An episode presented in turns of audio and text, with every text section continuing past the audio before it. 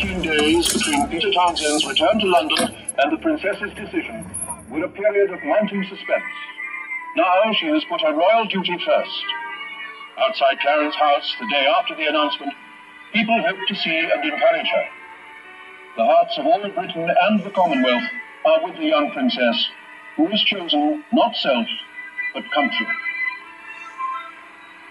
The group captain flies back to Brussels. The end of a story of love and duty, with duty prevailing.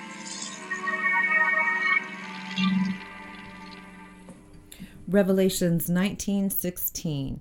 On his robe and on his thigh he has this name written: King of Kings and Lord of Lords. I've always been fascinated by the monarchy of England. Their history gives way to the best stories television has to offer, from the horrifying King Henry VIII to the beloved Queen Elizabeth II. The birthright has wielded some of the most powerful rulers in the world. What I like about the monarchy is that there are anointed kings and queens, and with the crown comes a sense of duty. It is expected to override one's personal pleasure. In some ways, I think we as Americans have lost what duty really means, specifically Christians. Duty is defined as a moral or legal obligation, a responsibility, a task or action that someone is required to perform. I'm watching a Netflix series called The Crown. Its main character is Queen Elizabeth II. Her sister, Princess Margaret, had an affair with Peter Townsend, thereby causing his divorce and further scandal. Deciding to marry, they would need the approval of the crown. But the battle is between the sisters and their love to their father and vow to support each other. While Queen Elizabeth II, as a sister, is completely understanding of her sister's desire to marry the divorcee, her duty calls for much higher standards. Their marriage would also require approval of both the Parliament and the Cabinet, of which they could not get their support. Therefore, Queen Elizabeth II stepped up to her duty and denied her sister approval. Princess Margaret could, however, choose to still marry Peter Townsend, but in doing so, she would give up everything. She would give up all of her royalty, her title, and her income. This story sounds a lot like my struggle with our King and Lord. I'm consistently wandering off, falling in love, chasing idols, and while my Lord completely understands my humanness, he cannot give his approval. My pastor calls this a special kind of grace. I guess what he means is what I've experienced in my life would be considered a series of divine interventions, a hallway of closed doors, or as Alanis Morissette would sing, Isn't it ironic? Don't you think?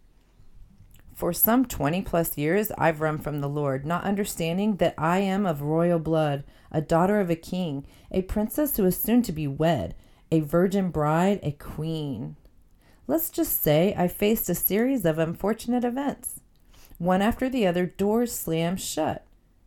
The most memorable one is obviously the one tied to the most money, right? It would be that or love. I had started working for a New York strip club. I had never seen that amount of money I made in one night in my entire life. I was doomed. Why would I ever look back? The relief had come to lift the heavy burden of such poverty and lack. Most of all, I would be able to pay for my own safety, my own place. I was finally in control. Nobody could come in my room or kick me out of my home. The lack of money had weighed me down for as long as I can remember, but for a brief moment, that was all in the past. Night after night and week after week, the thousands just kept pouring in. My wallet was overflowing. But the Lord would have none of that. Within a few months, He slammed that door shut and for good. I was what they call blackballed in the industry. I had failed to keep some very important person happy through sexual means. And that was it for me. Wow, the duty of my Lord's kingdom prevailed in my life. Like a scene straight out of Alice in Wonderland's Upside Down, I had not even surrendered to the Lord at that point, nor did I for several years. But it was certainly a turning point to my descent up from hell. I look back in tearful gratefulness, thinking about what I could have become or where I have been, if I would even still be alive. My king and his kingdom, while very understanding of my humanity and my plot born into poverty, made a final ruling. No, duty prevailed. Thank you, Lord. Now, I've heard some Christians make the argument God has no desire for a king or a queen or president to govern people. A vast number of conspiracy theorists also hang their head on one story found in Scripture. It's about a prophet and a judge. Some also considered him a priest who ruled the people of Israel named Samuel. God himself had called Samuel as a seer, a prophet, and judge anointed to rule the people. The elders of Israel went to Samuel in his old age after his sons had ruled treacherously in corruption and bribery, perverting justice. They asked him to appoint a king, which displeased him. So he prayed.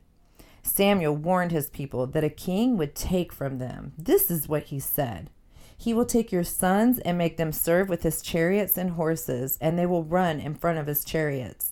Some he will assign to be commanders of thousands and commanders of fifty, and others to plow his ground and reap his harvest, and still others to make weapons of war and equipment for his chariots. He will take your daughters to be perfumers and cooks and bakers. He will take the best of your fields and vineyards and olive groves and give them to his attendants. He will take a tenth of your grain and of your vintage and give it to his officials and his attendants. Your male and female servants and the best of your cattle and donkey he will take for his own use. He will take a tenth of your flocks, and you yourselves will become his slaves. The people replied, Give us a king to lead us and to go out before us and fight our battles. God told Samuel, It is not you that they've rejected, but they've rejected me as their king. Listen to them and give them a king.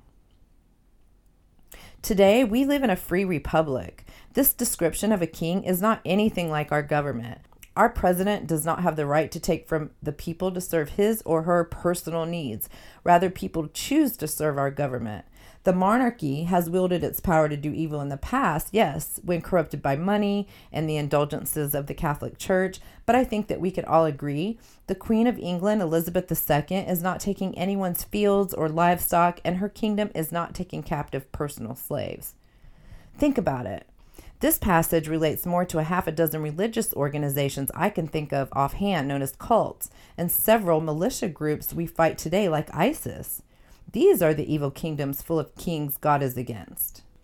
Now, while it's true those people God chooses are quite undeserving and at times may have questionable character, He still anoints us and calls us to fulfill a duty. God says, But I, the Lord, search all hearts and examine secret motives.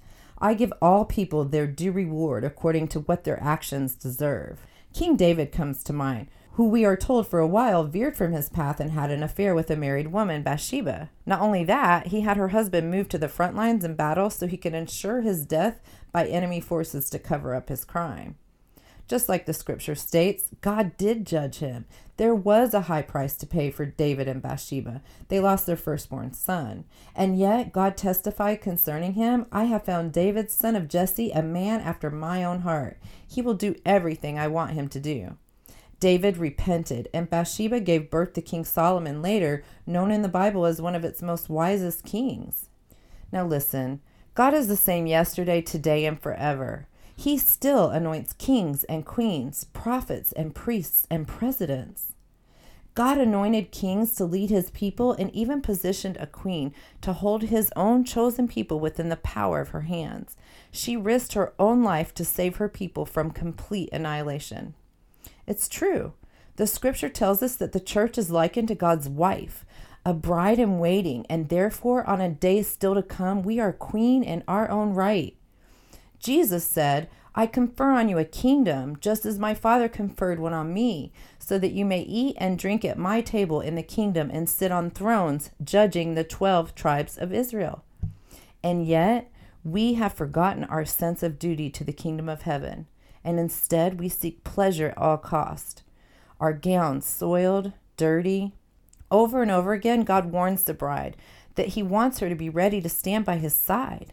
2 Timothy 3 reminds us, but mark this there will be terrible times in the last days. People will be lovers of themselves, lovers of money, boastful, proud, abusive, disobedient to their parents, ungrateful, unholy, without love, unforgiving, lovers of pleasure rather than lovers of God, having a form of godliness but denying its power. He goes on to say, and I'm paraphrasing here, have nothing to do with such people who are loaded down with sins and swayed by all kinds of evil desires, always learning, but never able to come to a knowledge of the truth. How many of us know people like that? And it sounds to me like we all need to get back to a sense of duty. Wow, my life used to resemble a very fast car traveling down the highway to hell. I can't begin to imagine where I would be without all of my mother's prayers and God's divine interventions. All the closed doors in my life were a blessing. As king, God has taken a moral and legal obligation. He has sworn an oath to himself a kingdom of truth and love and purity to bless us with his duty. He loves me so much that he refused to allow me to give away my royalty, my title, my value. We have a good king who understands our human weaknesses in all ways, and yet it is his kingdom, and we are his bride, a queen in the making. Would you like God to intervene in your life too? Because he will. Here is our prayer. Lord, even though we are undeserving and can be very ungrateful at times for so many closed doors, we beg of thee, God, in spite of ourselves, through your Son Jesus Christ, that in your great wisdom and power, who has anointed us as Queen, keep us for that day so that we can stand beside you and be crowned. I am aware that I'm surrounded by people who feel that they could do the job better. Strong people with powerful characters.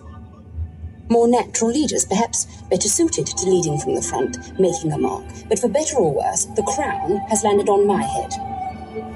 And I say we go.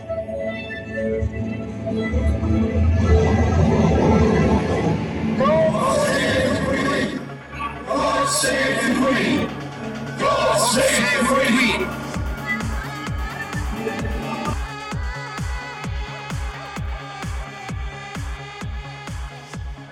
next time, follow the breadcrumbs. Like us on Facebook, subscribe to our blog, and visit our website, breadcrumbministries.com.